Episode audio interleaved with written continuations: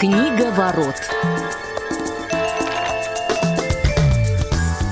Всем привет, это программа «Книговорот», у микрофона Василий Дрожин и Глеб Новоселов. Глеб, привет. Э, Вась, привет, здравствуйте, дорогие друзья. А, хоть вы и слушаете нас в записи, тем не менее мы рады быть с вами. Да, тем более, что то, что вы слушаете а, запись, не мешает вам писать нам, например, на почту радиособакарадиовоз.ру и предлагать темы для обсуждения или комментировать, например, текущий выпуск, то, о чем мы с Глебом сегодня будем говорить. Тем более, что сегодня у нас интересная тема. Мы обсуждаем юриспруденцию в литературе, говорим про различные юридические сюжеты, которые встречаются на страницах популярных, ну или, может быть, не очень популярных произведений, которые мы, вы читали. И сегодня будем приводить примеры, их обсуждать. Может быть, что-то, друзья, откликается у вас, ну или вы вспомните какие-то свои названия, обязательно нам об этом напишите.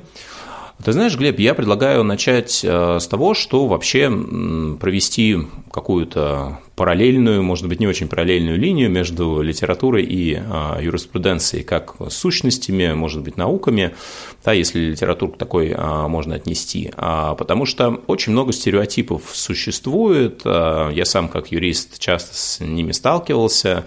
Ну, например, а, юриспруденция всегда представляется тем, кто ей не занимался, какой-то такой очень формализованной, очень казенной а, историей, которая ну, не связана с какими-то яркими сюжетами, скучные законы, огромное количество статей, талмуды, тексты, которые, ну, явно не для художественного чтения. Скажи, вот разделяешь ли ты такую позицию, встречался ли ты с ней, либо у тебя есть какая-то альтернативная точка зрения?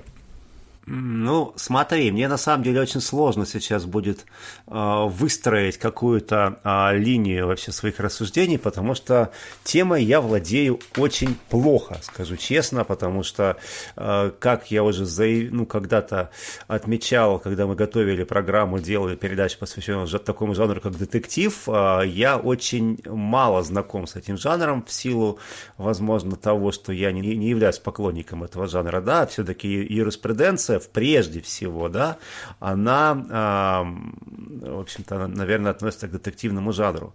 Что касается каких-то параллелей между литературой и юриспруденцией, я не могу, то есть э, понятно, что если сейчас ты сказал, что вот многие считают, что юриспруденция это такая скучная а, казенная наука, да, то, естественно, соответственно, ты э, подготовил какие-то аргументы, а, опровергающие эту точку зрения. Поэтому мне без бессмысленно сейчас эту точку зрения а, как бы высказывать а, в том виде, по крайней мере, как ты ее озвучил. Но вот как кажется мне, да, то есть, возможно, я не прав, а, но вот а, почему, действительно, не знаю, согласишься ты с этим или нет, но все-таки литературы, э, или, скажем так, уточним, хорошей, добротной такой литературы, в которой действительно описываются именно какие-то юридические аспекты, ее крайне мало. Э, по крайней мере, литературы, которая была, была бы написана и профессионалами в области а, юриспруденции права, да, и в то же время, чтобы эти профессионалы оказались еще и хорошими писателями. А, вот как мне кажется, я не говорил, что для юриста, юристу не нужно иметь хорошее воображение. Например, хорошее воображение, безусловно, для юриста, мне кажется, крайне важно, особенно если этот человек участвует там, в каких-то состязательных процессах. И в этом смысле юриспруденция, может быть, даже а, что-то ее объединяет с литературой, да, потому что, естественно, наличие воображения, оно важно как, а, э, условно говоря, правоведу, так и писателю ну и как читателю, впрочем. Но а, все-таки, все-таки а, право, закон, и, ну и вообще знание закона, и не просто знание, а работа с законами, работа вот с этими документами, в которых каждая запятая, каждая точка, она играет свою роль, она имеет какое-то значение, она требует, если не отсутствие воображения, то она требует очень холодного разума, она требует максимальной отстраненности, она требует максимальной, если хочешь, ну, с одной стороны, объективности, а с другой стороны, какой-то холодности, да, безэмоциональности. И вот в этом смысле, конечно, а, право юриспруденция крайне далека от литературы, потому что а, настолько, насколько э, не нужны и вредны эмоции для а, юриста, настолько же они важны для человека, ну не скажу творческого человека, именно для писателя, а, потому что без эмоций, без какого-то личного переживания по поводу того или иного сюжета этот сюжет создать невозможно. И в этом отношении, наверное, как раз вот э, с, с этим связано как раз то, что как я уже заявил в начале, с моей точки зрения, хорошей, добротной литературы, именно описывающей вот такие сюжеты, ее крайне мало. Фу, все сказал. А, ну, на самом деле, а, про какие-то конкретные примеры мы с тобой еще чуть позже скажем. А, ты знаешь, ты вот прям в каком-то смысле подтвердил этот стереотип. Ну, а, по твоим словам выходит, что по большому счету юрист, человек, который Э, как-то в той или иной степени связан с правом, да, он такой вот э, четкий, э, лишенный излишнего воображения, как ты высказался, да? Я, не, нет, я сказал, что воображение как раз-таки ему необходимо.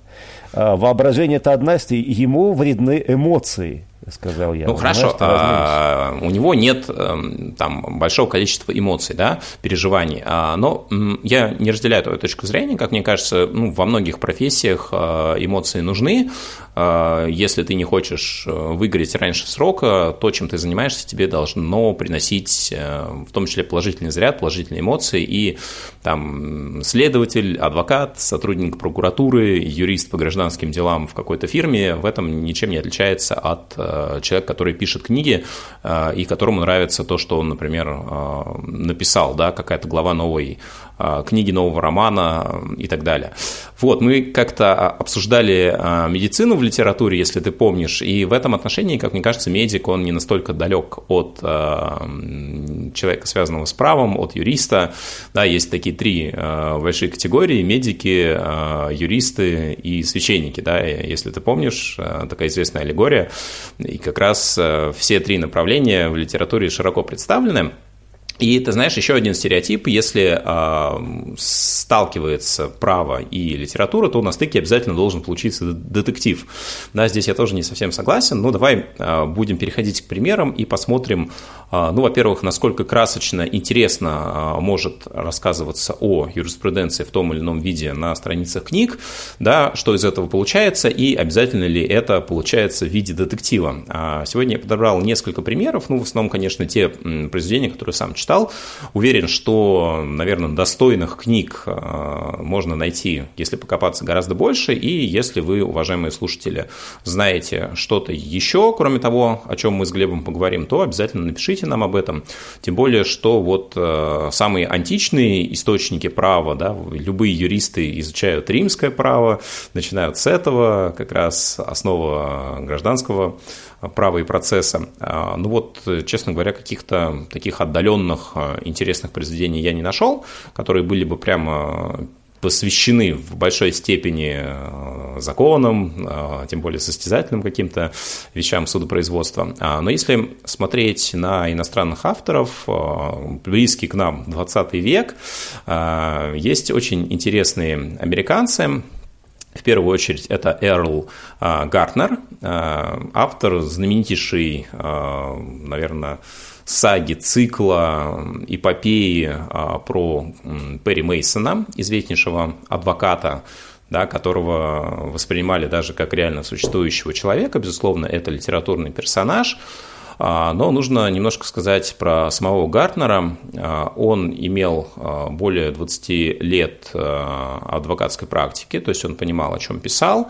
И он стал известен благодаря тому, что в 1946 году он организовал комитет, это некоммерческая организация, которая называлась «Суд последней надежды». То есть эта правозащитная структура давала возможность тем, кто был осужден на смертную казнь в силу каких-то тяжких преступлений, совершенных, вот этот комитет старался рассмотреть дело с разных точек зрения, и если были какие-то сомнения в том, что приговор был вынесен справедливо, да, его максимально а, постараться обжаловать.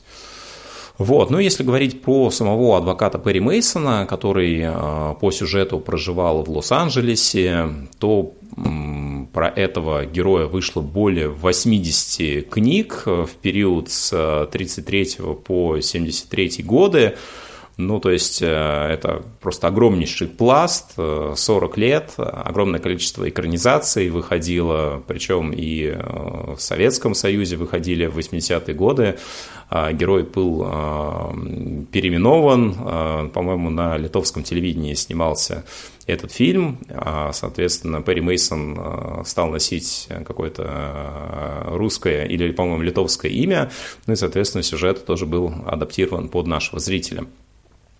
Ну и э, здесь, что можно выделить, э, я не читал, конечно, все романы, читал только несколько, поэтому э, могу рассказать только о своих впечатлениях. Во-первых, э, действительно, Перри Мейсон э, – это человек, который всегда делал какие-то безусловно, яркие выводы. Его отличало то, что он а, производил чаще всего какие-то дополнительные а, собственные расследования, а, вместе с тем, что происходило с официальной позиции полиции.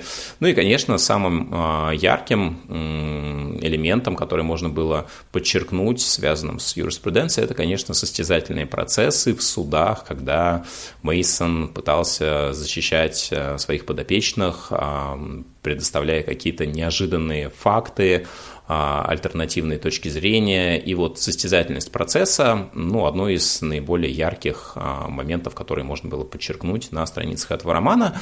И, конечно, ну, для такого, может быть, неискушенного а, читателя в области ярких элементов, в принципе, интересно было бы посмотреть просто на быт Америки с середины 20 века, потому что он тоже был описан очень ярко, да, какие-то красочные эпизоды, постоянно пьющие коктейли деловые люди.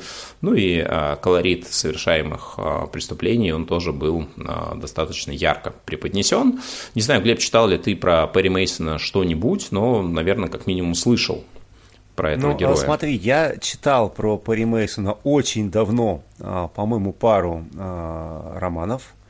Это действительно было очень давно. Я сейчас совершенно не помню даже о чем там было это, с одной стороны, говорит о том, что, э, видимо, не настолько мне эта вещь запала э, в душу, но, с другой стороны, я помню свои э, тогдашние эмоции, я помню, что тогда мне было интересно. Вот, значит, это не настолько плохо.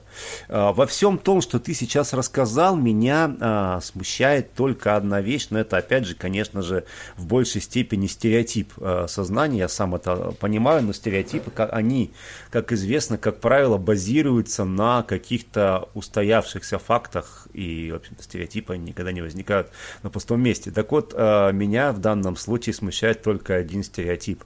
80 романов, ты сказал, да, или более 80 романов там за, ну, да, за достаточно длительный период э, написано, тем не менее 80, это какая-то сумасшедшая цифра, понимаешь, вот с моей точки зрения а, больше трилогии это уже э, жвачка, да, это уже какая-то мыльная опера, а здесь 80 романов, вот честное слово, эта цифра меня пугает.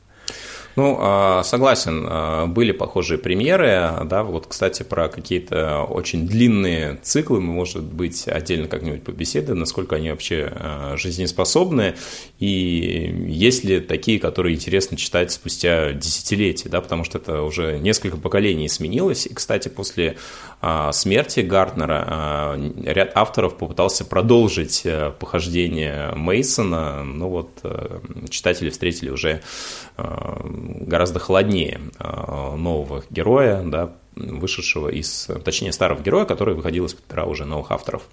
Ну, ты знаешь, если продолжить, вот уже более время, приближенное к нам, взять ту же Америку, хочется, конечно, вспомнить такого автора, как Джон Гришем, также являвшийся адвокатом, политиком, и он стал известен как раз благодаря своим романам, и, а, возможно, он стал автором такого жанра, как юридический триллер. Да, то есть здесь, а, безусловно, очень много было точных формулировок, каких-то обилия деталей, терминов. Я вот до сих пор помню в одном из романов где ребенка пытались похитить и а, что-то с ним а, сделать.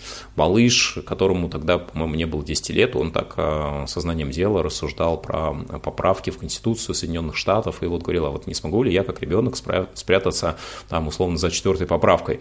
Да, ну, то есть, с одной стороны, конечно, герои Гришима на страницах некоторых романов были настолько юридически подкованы, насколько он сам, и, возможно, это было даже избыточно а, нежели требовал сам сюжет.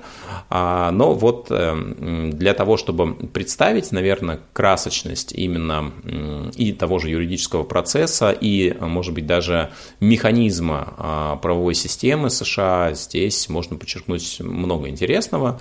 Ну и если даже абстрагироваться сейчас от правовой темы, читать Гришима в целом. Не безинтересно, много действительно э, хороших романов э, вышло из-под его пера, и я читал тоже не все, они не были объединены каким-то одним героем, да, как Перри Мейсон у Гартнера, поэтому здесь этот элемент не вызывал бы да, какого-то пресыщения, не было бы ощущения того, что ты жуешь жвачку. А, ну, дело о пеликанах, например, вспоминается, да, как один из ранних романов ну и, конечно, тот сюжет, который сам Гришем подчеркнул, будучи адвокатом, а, когда он столкнулся с делом 12-летней э, девочки, которая подверглась насилию, ему в голову как раз пришел сюжет про ее отца, который а, расправился бы ну, вот с теми, кто совершил данное преступление. Ну, есть ли у тебя, Глеб, комментарий по Гришему или двигаемся да, дальше? здесь я пожалуй, не, не могу не сделать комментарий, но уже э, другого характера. А, я не, не читал так много Гришима, как ты, хотя вот роман э, «Время убивать», да, я считаю, это очень классный роман. Более того, я его даже читал и как-то перечитал, и, в общем, не без удовольствия. Гришем, безусловно, талантливейший парень, и, и э, здесь, конечно, писательский талант, он, да, наложился на знание э, законов, на знание права. Э, я читал «Время убивать», и, кажется, кажется, еще читал роман, он мне несколько меньше понравился, но, в общем, тоже вроде бы, когда читал, был безинтересен. Кажется, называется «Фирма». Э, точно вспомнить сейчас не могу. Да, но есть такое. Вот здесь вот а, как, на какую мысль меня наталкивает как раз, вот, при том, что Гришем действительно интересный автор, а, но по сути, вот не знаю, согласишься ты со мной или нет, когда он описывает всевозможные а, юридические коллизии, все вот эти вот судебные прения, состязательность и прочее, по сути, а, главные герои, они а, выступают не за закон, а, они а, именно соревнуясь, они занимаются тем, что не пытаются найти истину, не пытаются добиться какой-то правды уже в конечном итоге, а они, по сути, просто пытаются обойти закон, они играют с законом, да, и вот тут сразу наводит, э, ну, по крайней мере, чтение Гришема, а может быть и каких-то других авторов, на какую мысль, все-таки, что, что же такое а, чем же заключается основная задача юриста, да, или там правоведа, или адвоката, если совсем судить? Это, э, скажем э, так, блюсти закон или постараться его умело обойти? То есть вот, э, ну, это скорее такое размышление по поводу прочитанного. Да, ты знаешь, а, в этом отношении очень близок пример, например, а, пример, например, а, пример, допустим, Данила Корецкого, современного автора, наверное, полицейских, милицейских романов, криминальных романов, нельзя их назвать детективами, где как раз чаще всего герои вынуждены поступать больше, руководствуясь, наверное, ну, какими-то нормами морали, да, чем законом. И здесь автор как раз демонстрирует то, что не всегда там, законы конкретного государства в определенный временной период отвечают э, ну, нормам каким-то еще, да, а, целесообразности, морали и так далее.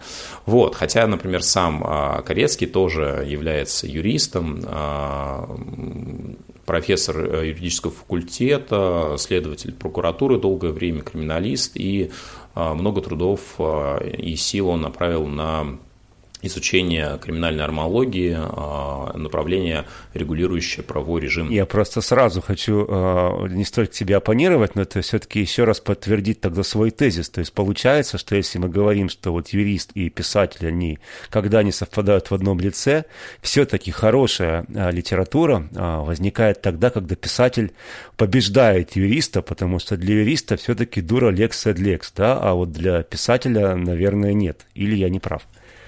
Я думаю, для юриста главное а, достичь своей цели. Э, для юриста, ну, юрист юристу рознь, да, у них у всех свои задачи. Для адвоката а, главное добиться максимально эффективного результата для своего подопечного. А вот, наверное, для прокурора а, отстоять закон более важная деталь, да, для юриста, представляющего интересы какой-то структуры или человека, здесь важно как раз, э, ну, соблюсти прежде всего этот круг интересов, а не нарушить закон. Но, безусловно, а, все они не должны а, эту букву нарушать. Важно трактовать ее таким образом, чтобы добиться а, своей цели. Вот, и знаешь, два примера, буквально, может быть, штрихами хочу привести из отечественной литературы, причем такой, может быть, не совсем ожидаемый пример, конкретное произведение конкретного автора, которое мы когда-то обсуждали, Федор Михайлович Достоевский «Преступление и наказание», да, здесь, наверное, конечно, не столько, может быть, состязательность э, уголовного процесса, не так, может быть, много мы узнаем про судопроизводство, России XIX века, да, ее второй половины, но здесь очень классно изображен психологический портрет преступника, а, чего мы во многих а, детективах, полицейских, криминальных романах не находим. Да, наверное, можно отнести преступление наказания к детективу, об этом мы уже говорили в отдельном эфире, если хотите, можете найти его в архиве. А, ну вот э, с психологической точки зрения, да, с точки зрения криминологии, как науки, здесь э, есть где развернуться. И ты знаешь, вообще, а, если посмотреть, то юристы изучают риторику как науку и часто как раз ссылаются на а, судебные речи именно XIX века, знаменитых юристов, таких как Плевака, Кони. А, и если почитать а, вот эти тексты, просто стенографию, как они защищали своих клиентов, подопечных, доверителей, ну, ты знаешь, это отдельные художественные произведения, их можно читать э, просто не отрываясь. Они достаточно емкие, но слог, я тебе скажу, он очень-очень-очень хороший, да. Вот. Ну и второй пример э, – это современный автор. Э, безусловно, это не только человек, который связан с литературой, и не столько писатель в первую очередь. Это доктор юридических наук, заслуженный юрист Российской Федерации, полномочный представитель правительства в Конституционном Верховном суде Российской Федерации и в Высшем арбитражном суде. Речь о Михаиле Юрьевиче Борщевском, а, который написал, среди прочего, несколько произведений, а, в частности, «Командовать парадом буду я» и «Лед тронулся», где главным героем является а, юрист, который, по большому счету, списан как раз э, самого Борщевского. То есть, в каком-то смысле это а, автобиографичные романы, и, наверное, они написаны в жанре а, обсуждаемого нами когда-то плутовского романа, который ты как раз а, тоже описывал, приводил ему примеры. Мне кажется, вот здесь, а, среди нашей отечественной литературы, я, по крайней мере, не встречал аналогов. Во-первых, это действительно интересная книга, ее просто очень рекомендую прочитать даже тем, кто далек от правой литературы, потому что там много различных контекстов и сюжетов. Жизненных достаточно, да, становления, взросления человека, его развития. И как раз все это снабжено хорошей, действительно правильной, очень-очень четко выстроенной юридической начинкой. Здесь есть и состязательство, здесь есть и особенности функционирования юридической системы в условиях тоталитарного строя и потом уже рыночной экономики, которая только-только зарождалась. Поэтому Михаила Борщевского рекомендую почитать тем, кто любит в целом ну, интересное чтение, что мы вам чаще всего рекомендуем, собственно, с Глебом. Вот, ну слушай, у нас остается буквально минута. Хочешь ли ты что-нибудь напоследок сказать? А, слушай, ну, я не могу сказать, что ты меня прям вот взял и переубедил, тем более, что я не стоял на противоположной от тебя точки зрения. Я просто пытался тебя оппонировать. Я в любом случае с удовольствием а, постараюсь ознакомиться, почитать те примеры, которые ты приводил а, из тех, что я еще не читал, потому что в любом случае интересно узнавать что-то новое. Но в целом, я думаю, ты а, не будешь спорить с, вот, с основным тезисом, который я пытаюсь высказывать на протяжении всей программы. Он, мне кажется, тебе не противоречит, что для того, чтобы написать хорошую книгу, неважно в каком жанре, перефразируя классика, э, юристом можешь ты не быть, но быть писателем обязан. Вот как-то так, мне кажется. Ну, согласен абсолютно. Чтобы написать хорошую книгу, нужно быть хорошим писателем в первую очередь, неважно, какой то юрист или какой-нибудь еще профессионал в любой сфере. А, друзья, читайте хорошие книги в любом жанре, и если вы знаете какие-то еще произведения, связанные с правом и литературой, о которых мы не говорили, напишите нам об этом. Книговорот, Глеб Новоселов, Василий Дрожин. До новых встреч. Книга ворот.